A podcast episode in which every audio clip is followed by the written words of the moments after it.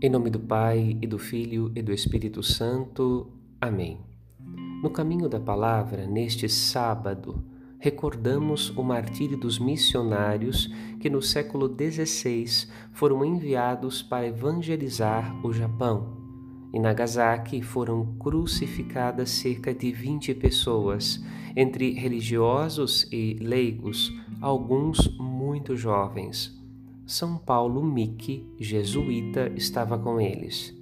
Entre as diversas boas ações que todo cristão é exortado a realizar, o exercício da comunhão nos torna mais e mais irmãos uns dos outros, daqueles que acolhem conosco a palavra e mesmo daqueles que a rejeitam.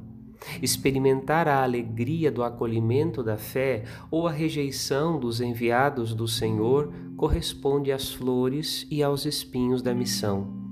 No Evangelho, Jesus vê o cansaço de seus colaboradores e a necessidade da multidão que lhes trazia suas necessidades.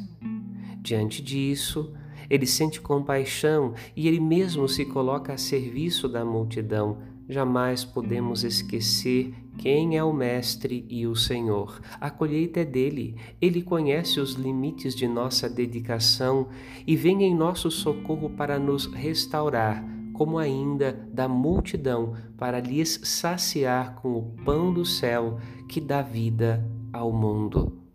Uma semana abençoada para você e para a sua família. Padre Rodolfo.